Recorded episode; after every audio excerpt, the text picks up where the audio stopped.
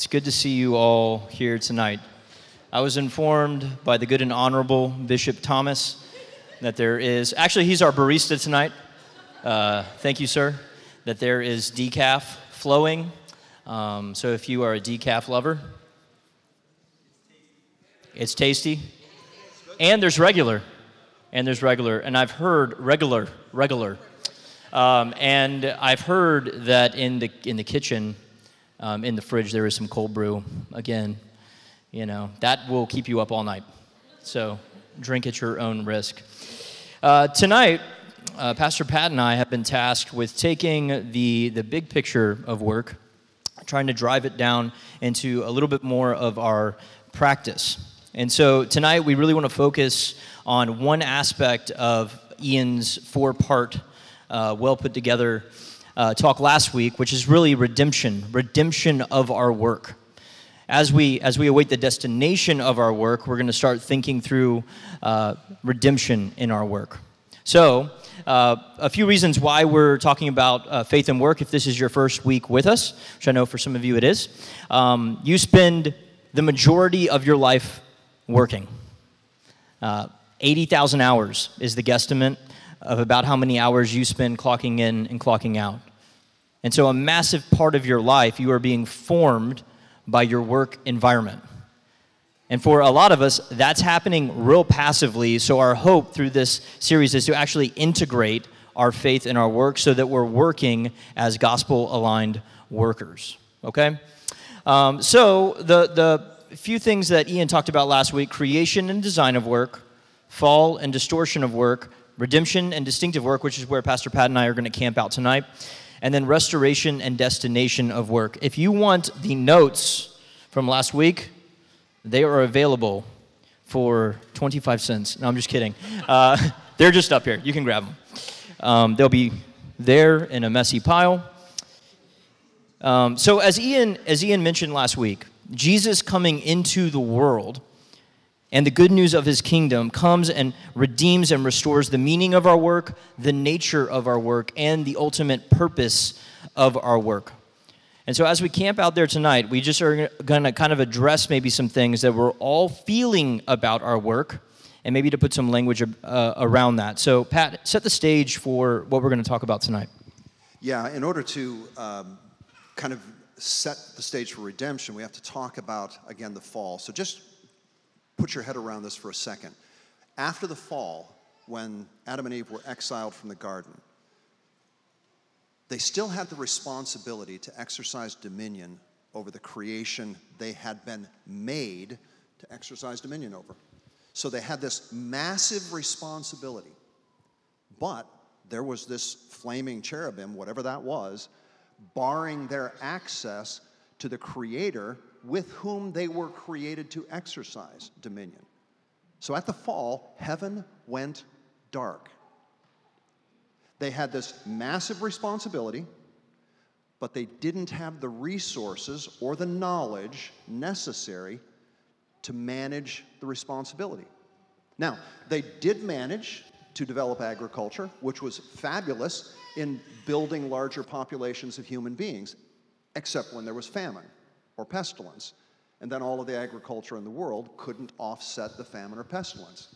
They were actually very good at technology.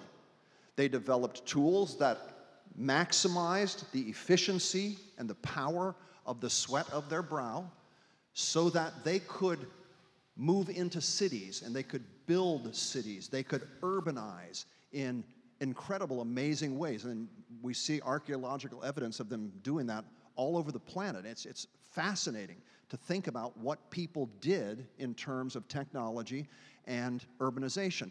But they kept dying. And so, inevitably, the question comes up what's the point of all of this? Why do we keep building technology and settling in these massive cities, and then we just die? And so, they also developed art they created the capacity to tell stories and to write songs. And by stories and songs and poetry, we managed to tap into that part of us that hungers for some sort of existential spirit, spiritual experience, but it doesn't quite replace the darkness that heaven is to us. And so all of this frustration is festering now for centuries. We've got this massive responsibility to exercise dominion over the planet and subdue it, but we don't have the resources, we don't have the power we need to actually do that because our partnership with the Creator has been broken off. And we get to the guy Solomon, who Solomon kind of is the, the apex of work theory, work philosophy, management philosophy in the Old Testament, and perhaps maybe still in the world. I, I think I can make an argument that if you read virtually any management book written today, it's going to be basically Solomonic. It is how do you leverage the resources you have to maximize the productivity of your workers and your resources so as to produce the maximum profit, which he explores in depth in Ecclesiastes and comes to the conclusion I did some great things, but for the life of me, I can't figure out why and why it matters. So that's kind of modern management science. And I'm not trying to downplay it, I'm only trying to say the fall put us into a box of futility. So, our central question tonight is how does the gospel, how does Jesus and the gospel redeem our work from futility? All right, and we're going to cover basically three basic steps in that. We're going to say that the gospel rewrites, let me look at your notes here because they're on the slides, they'll get to them. The gospel rewrites the story of our work, it reorients the setting of our work, and it redefines the success of our work. Okay? Yeah. And we'll So work through each of these. So we'll we'll real quick we'll um, pray and we'll and we'll jump in because as any time that you get myself and Pat uh, leading anything, uh, you're going to get a, a brief history of human existence uh, and, and all sorts of. So bear with us. Drink some coffee and, and we'll dive in. But let, let me pray for us first. Father, um, we are grateful. We are grateful that you have created this world and tasked us with cultivating it. Father, we're grateful for the mandate that you've given us. Father, I pray that we would, even through tonight, be challenged and encouraged to view our work differently, to view our work through the lens of the gospel. And Father, to leave even starting work in the morning with a completely different paradigm. So, Father, do what only you can in us. Help us be the new creation you've made us to be. And we pray this in your name. All right, Pat. Amen. Let's dive in by asking uh, the first question here How does the gospel actually rewrite the story of our work? Yeah, the big picture is this the gospel blows the roof off, toil under the sun, and it kicks the back wall out of surely you shall die. Okay? If you can get your head around those two things, you're going to understand basically how the gospel rewrites the story of work. All right? When I say it blows the roof off, the best that Solomon could do was define the highest point of work for human beings under the sun. But Jesus comes into the world, and what kind of kingdom does he come talking about? The kingdom of heaven. Up until that point, everybody thought the kingdom was going to be Israel, kind of maximizing its geopolitical footprint on the planet, and all of the nations streaming into Jerusalem. Jesus comes talking about a kingdom of heaven that taps into the prophecies of Daniel, taps into the prophecies of Isaiah, and helps us to remember that over all of the kingdoms of the earth is this kingdom of God, which essentially blows the roof off of everybody's understanding of what kingdom was at the time. And think about it Jesus talked about laying up treasures in heaven. Now, those are words we typically associate with work. We work so that we can accumulate treasures. But now Jesus is talking about laying up treasures in heaven. How do you do that? But you see what we're saying? The gospel comes and he blows the roof off of our idea of work under the sun. It's no longer just under the sun. In addition, when he died for our sins and introduced the reality of everlasting life for those who place their faith in him, he kicked the back wall out of, out of the prison that confines us. Because now our work is no longer constrained by the day of our death. In Revelation chapter 14, verse 13, it's just this, is beautiful statement. Blessed are those who die in the Lord from this time forward. For they shall have rest, they shall enter into their rest, and their deeds follow them. Think about that for a second. The things that they did here before they died are now following them to there, and they are blessed because of that. So if I'm working today with a different orientation than the under the sun only orientation, and the back wall of my own mortality kicked out by everlasting life offered in Jesus, that begins to redeem the whole story of our work. Yeah, and it's interesting that uh, with that being the reality, like we're stepping into what is actually real. If you start to think about that and you think about the epistles being written to the churches, it's instructive for us that work always shows up.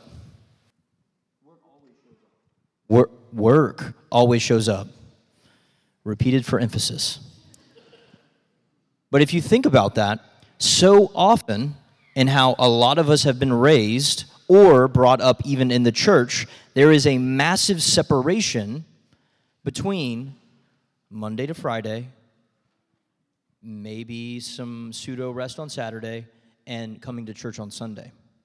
There's a massive separation. And what the, the epistles are doing and what all of the scriptures are doing is saying that the work that you once toiled at under the sun is now done, pun intended, under the sun and has a, a great amount of significance and is integral to what it means to be a faithful follower of Jesus. Yeah, as an illustration, we can, and we will look at a couple of passages. So, Ephesians chapter 6, for instance, I think we got it up here, yeah. Okay. Um, Ephesians chapter 6, um, you can see that Paul spends a great deal of time just talking about work, not because he's trying to segregate it into its own category, but because it's a part of the whole picture of what it is to be a Christian.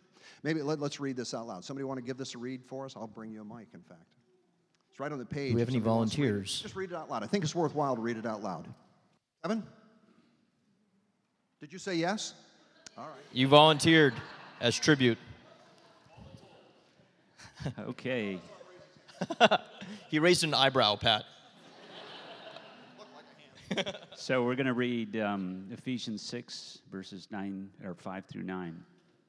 Bondservants, obey your earthly masters with fear and trembling, with a sincere heart as you would Christ, not by the way of eye service as people pleasers, but as bondservants of Christ, doing the will of God from the heart, rendering service with a good will as to the Lord and not to man knowing that whatever good anyone does, this he will receive back from the Lord, whether he is a bondservant or is free.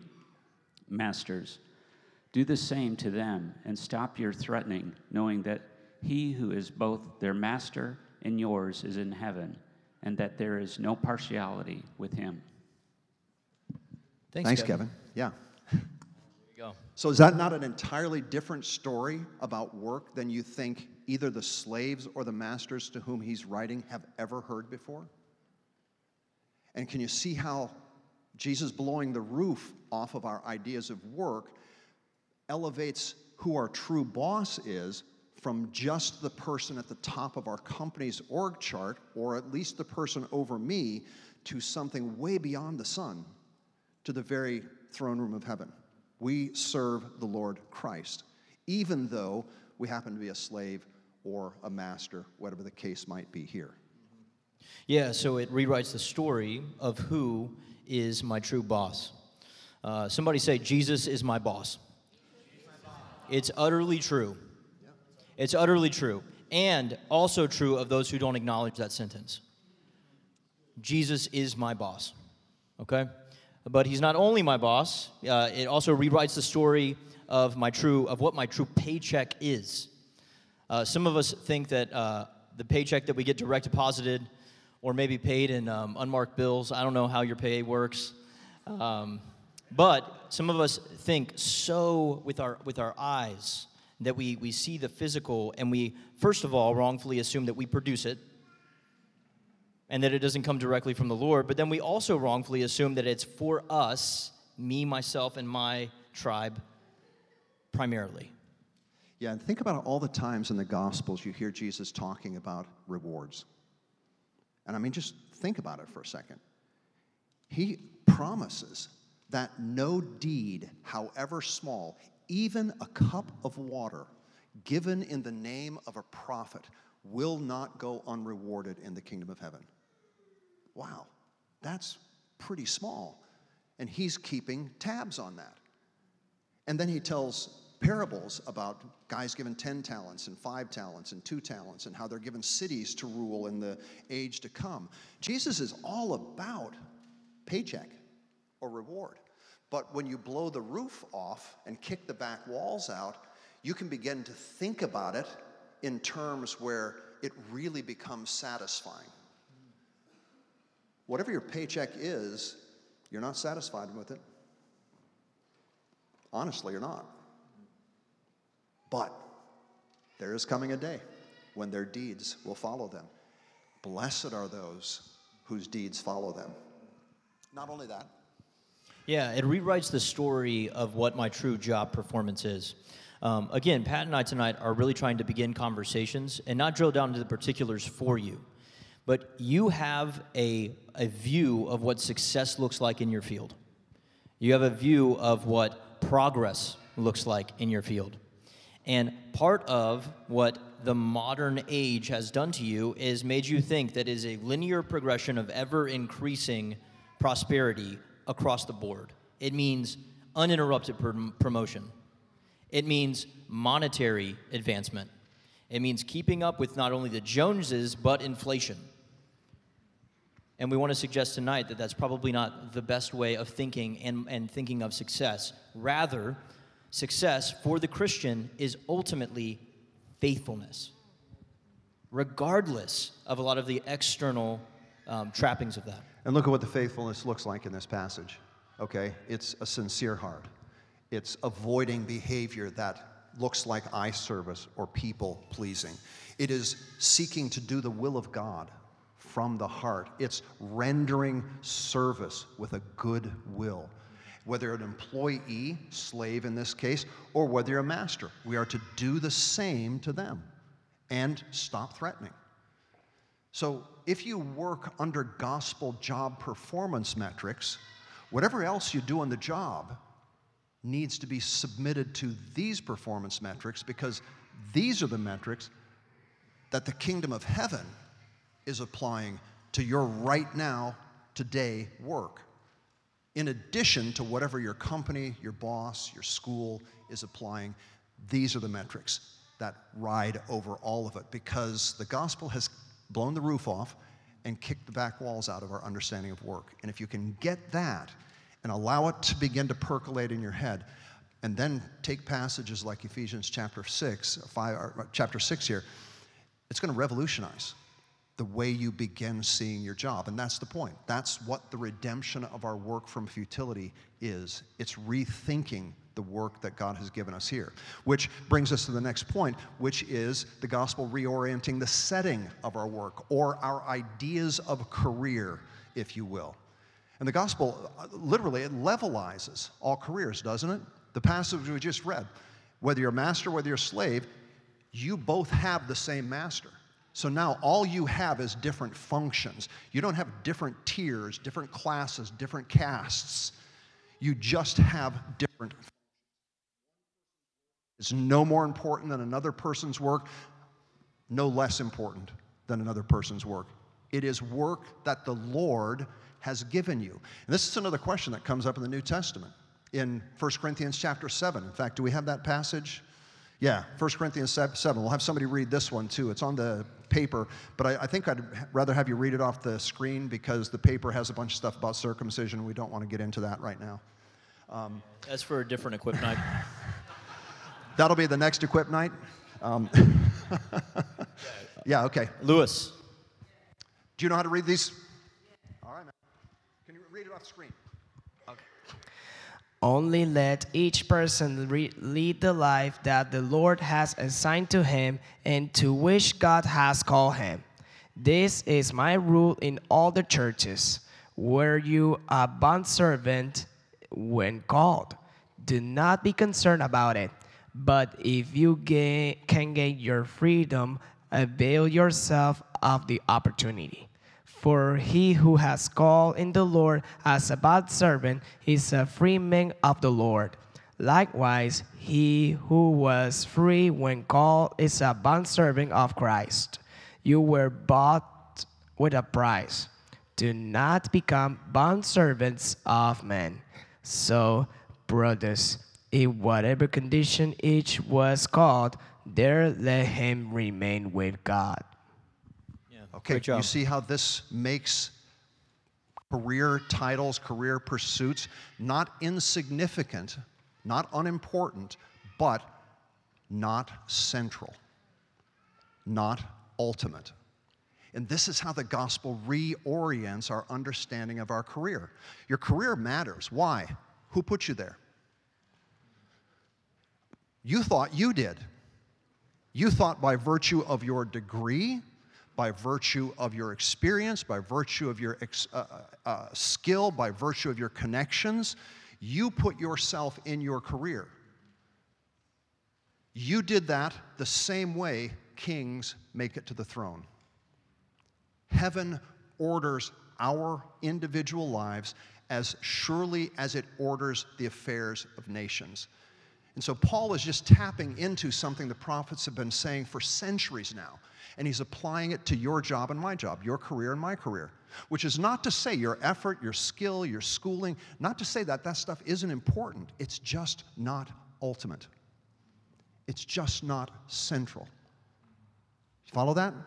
Yeah, uh, uh, probably another uh, thing to add to that is um, the the again the secular sacred divide.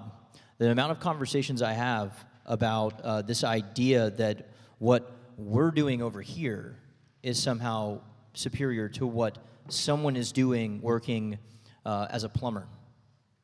This text throws that out the window and actually says that you are a minister of plumbing.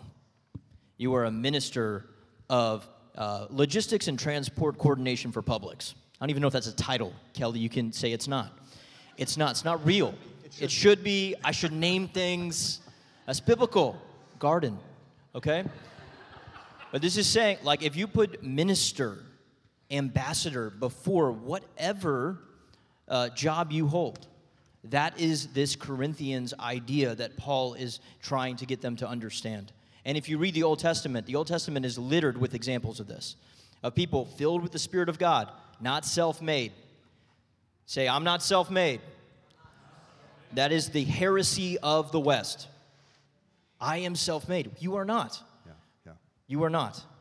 And uh, so, so the pursuit of even self-actualization in that is, is attacked. Yeah. Um, we need we need to re- rethink some of these categories and put minister or ambassador before all of our job titles. Yeah, the big aha of the gospel is that my identity in society is now defined by the fact that I work for Jesus at my particular job, not by the fact that I work a particular job and happen to be a follower of Jesus. Yeah. Let's let's give some caveats um, and keep cruising, Pat. Yeah, okay, sounds good. You and I are verbose. So, so notice here what it says about your job that where you are is where you should at least consider staying for right now. However, if your current career is immoral, illegal, or criminal, stop it and replace it. Now, eh, eh, wait, wait, for, wait for a second. In Ephesians chapter 4, Paul throws this little sentence in, verse 28. Let the thief, how's that for a career title? Let the thief no longer steal, but rather let him labor with his hands so that he might have something to give to others.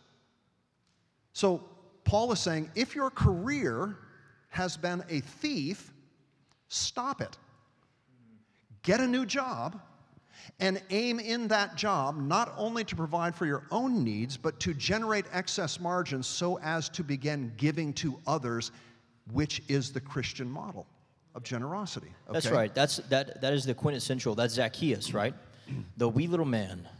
The wee little man was he. He climbed up in the sycamore tree for the Lord. Okay, we got to keep moving on here.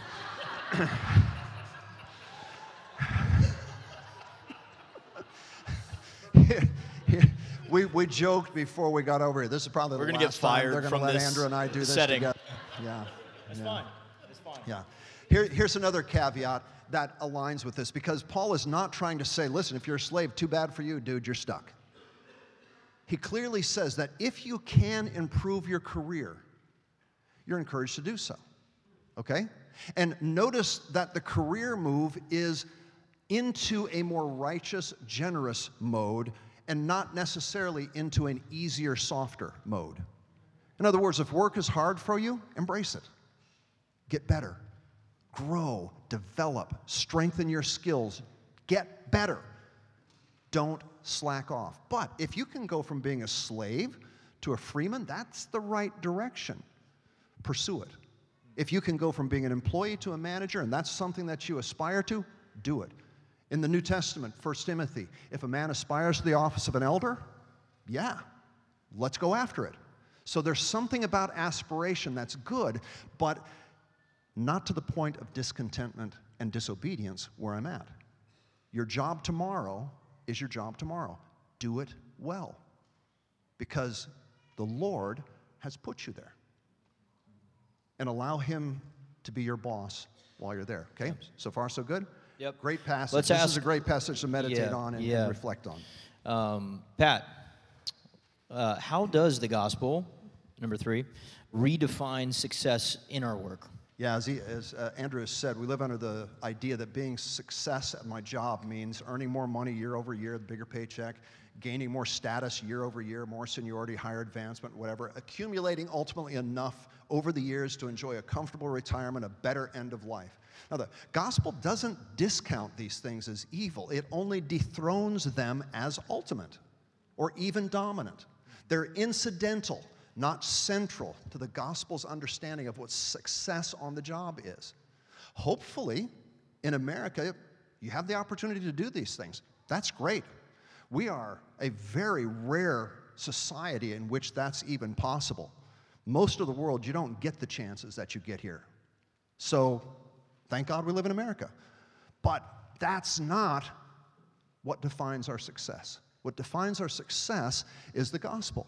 And in Colossians chapter 3, we've got, again, Paul's summary to the Colossians about this business of work. And I think he offers us at least three different uh, ideas to ponder around definition of success. You want to give this one a read? I'll, I'll read this one. Um, okay. No, these are on. That's better. And whatever you do, in word or deed, do everything in the name of the Lord Jesus, giving thanks to God the Father through him. Bondservants, obey in everything those who are your earthly masters, not by way of eye service as people pleasers, but with a sincere heart, fearing the Lord. Whatever you do, work heartily as for the Lord and not for men, knowing that from the Lord you, sh- you will receive the inheritance as your reward. You are serving the Lord Christ. For the wrongdoer will be paid back for the wrong he has done, and there is no partiality. Masters, treat your bondservants justly and fairly, knowing that you also have a master in heaven. Continue steadfastly in prayer, being watchful in it with thanksgiving. Walk in wisdom toward outsiders, making the best use of the time. Let your speech always be gracious, seasoned with salt, so that you may know how you ought to answer each person. All right, so we can see here that from the highlighted passage, that at least one metric of gospel success calls for excellence in the work itself, whether that involves word or deed.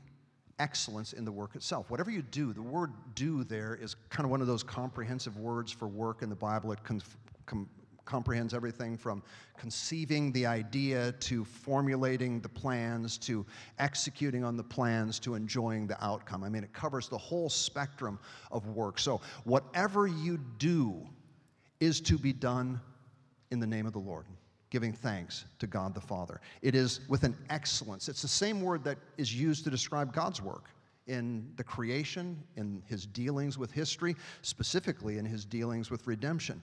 Everything he does has that quality of excellence about it. That means we put the best we can into it our energy, our attitude, our resources.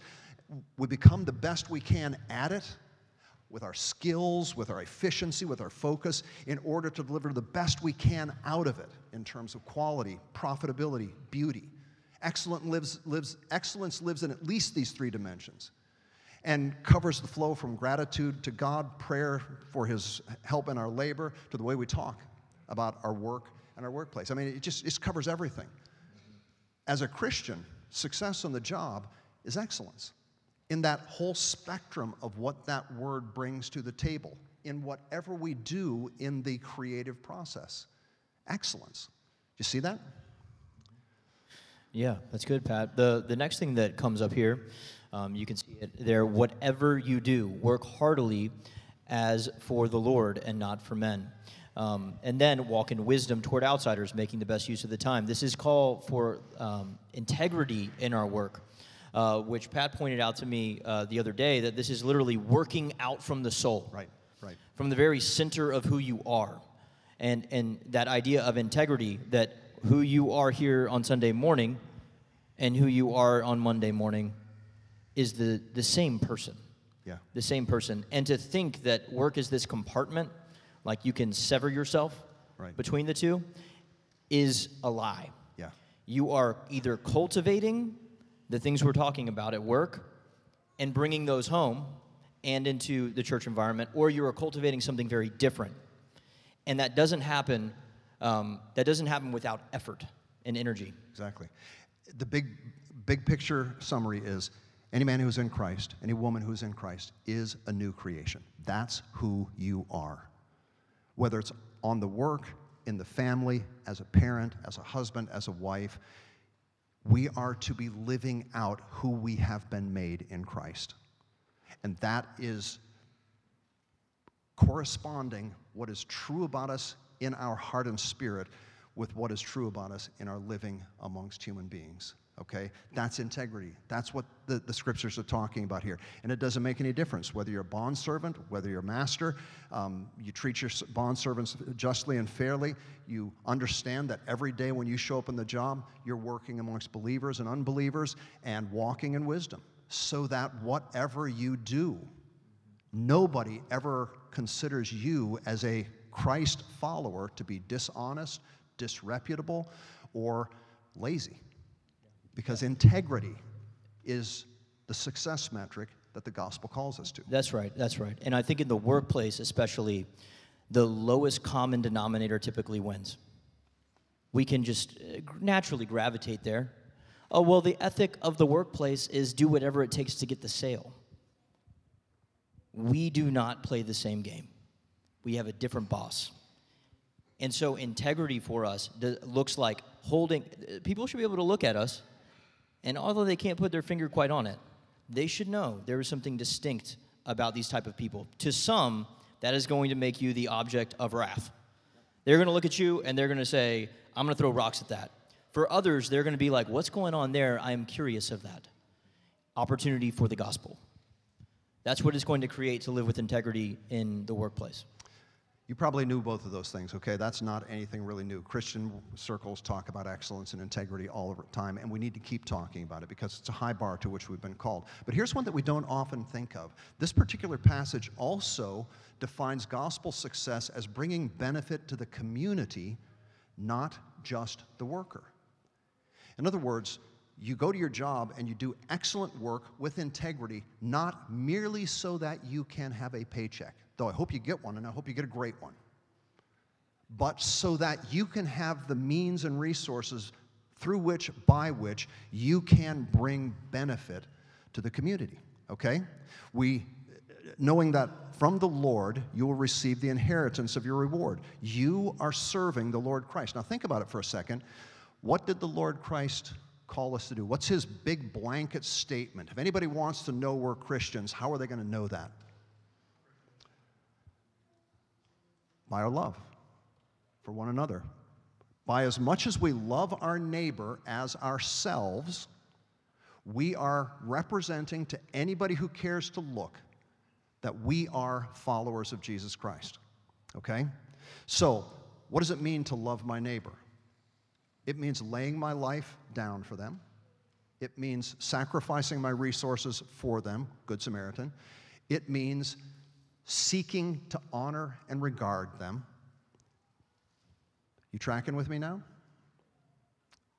So, benefit to the community is a big deal in the economy of heaven. When Jesus comes to the end of all things at Matthew chapter 25, and he talks about how the king sitting on his throne in his glory with all the angels, and the nations are gathered there in front of him, and he separates them as a shepherd separates the sheep from the goats. And he says to the sheep, When I was hungry, you fed me. When I was naked, you clothed me. When I was in prison, you visited me. And they said, I don't ever remember doing that. And he said, Oh, oh, yes, you did. Whenever you did it to the least of these, my brothers and sisters, you did it to me. Benefit to the community.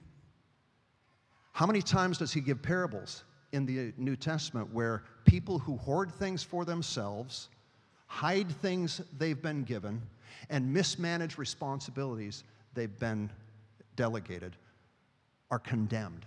He has nothing positive to say about anybody who ever gets a huge harvest and lays it up for himself and says, Take your ease, my soul, rest and enjoy, for you have much laid up for yourself. He has nothing good to say about that.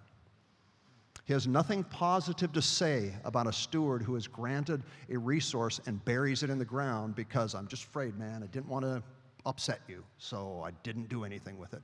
Has nothing positive to say about that. Somebody entrusted with caring for the welfare of others who slacks on their responsibility, gets all caught up in themselves, and refuses, fails to do what they've been tasked to do. He talks about them being cast into outer darkness where there's weeping and gnashing of teeth. I mean, that's harsh. The point is this the gospel metric of success is not just integrity and excellence, it's benefit to the community from the work I do because of the worker I am. And that's, that's critical in an economy that has the roof blown off and the walls kicked out. If we want to be that community of people who are blessed because our deeds follow us, we have to reorient our understanding of what it means to be successful on the job. And I'm suggesting that, at least from this passage, and there's probably more things in the New Testament than just this, but at least from this passage, that Three of those things are excellence, paying attention to the work itself, integrity, being true to the cre- new creation I am in Christ, and bringing benefit to the community, figuring out how I can relate what I'm doing tomorrow morning to the good of my coworkers, my boss, my neighborhood, my customer, whatever it might be. But I'm starting to draw a direct line to my work and how it's benefiting other people. Yeah, yeah. Our, our work goes over the head of our boss to our great boss. Always does. Always does. And the more we live inside of that story, with the roof blown off, as Pat has said, uh, the more we actually start to inhabit the kingdom ethics in our workplace. Because all of your workplaces have some code of ethics, but they're probably in ways more lax or more ridiculous uh, than our great King Jesus' uh, mandate for us. And this is a way Truly, this is a way that we see a greater worship of Jesus through declaring and displaying the gospel in our everyday, ordinary stuff of life, day in, day out in the workplace. I mean, think about what would happen if even this room went back to your workplace and stopped complaining. That would change something. People would start looking at you. You usually complain with us about this, but you're no longer doing it. Instead, you're grateful Wow. And that's just that's just a small example. I think a massive example, but a small example because the culture of our work is toil and grumble and complaint. What if Christians weren't marked by grumbling and complaining, but by thanksgiving to our Father in heaven, who has graciously given us work? So, our central question was how does Jesus in the gospel redeem my work from futility? These are just some high level entry point topics for probably greater reflection and um, um, meditation. Uh, in fact, that's what we're going to do next. Uh, we're going to take about 15, 20 minutes or so in small groups in the uh, auditorium here.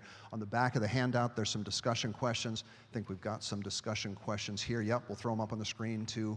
Um, right now, we're going to go ahead and dismiss the Kingdom kids and the youth and students to. Um, y'all did a great locations. job. Y- y'all teach Yeah. this to your parents later. yeah, great job, kids. Kingdom kids, uh, you're going to go out back here, so Not sure who they're, yeah, just head out back to where we had, um, had supper.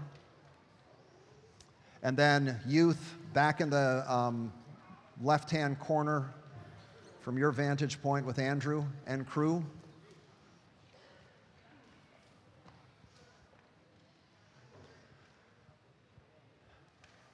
And then we'll kind of allow you to take um, groups like we did last time and just process some of these questions, think through them.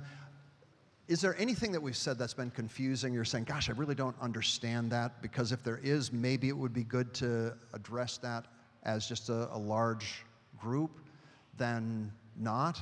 But if not, we'll just go ahead and go to our groups. Any large questions or big, I don't get this, I don't understand that part of it. All right, cool. We'll give you about uh, 10 minutes, and then we'll reconvene, have prayer, and some um, uh, announcements to, to follow, okay? All right, cool. Have at it.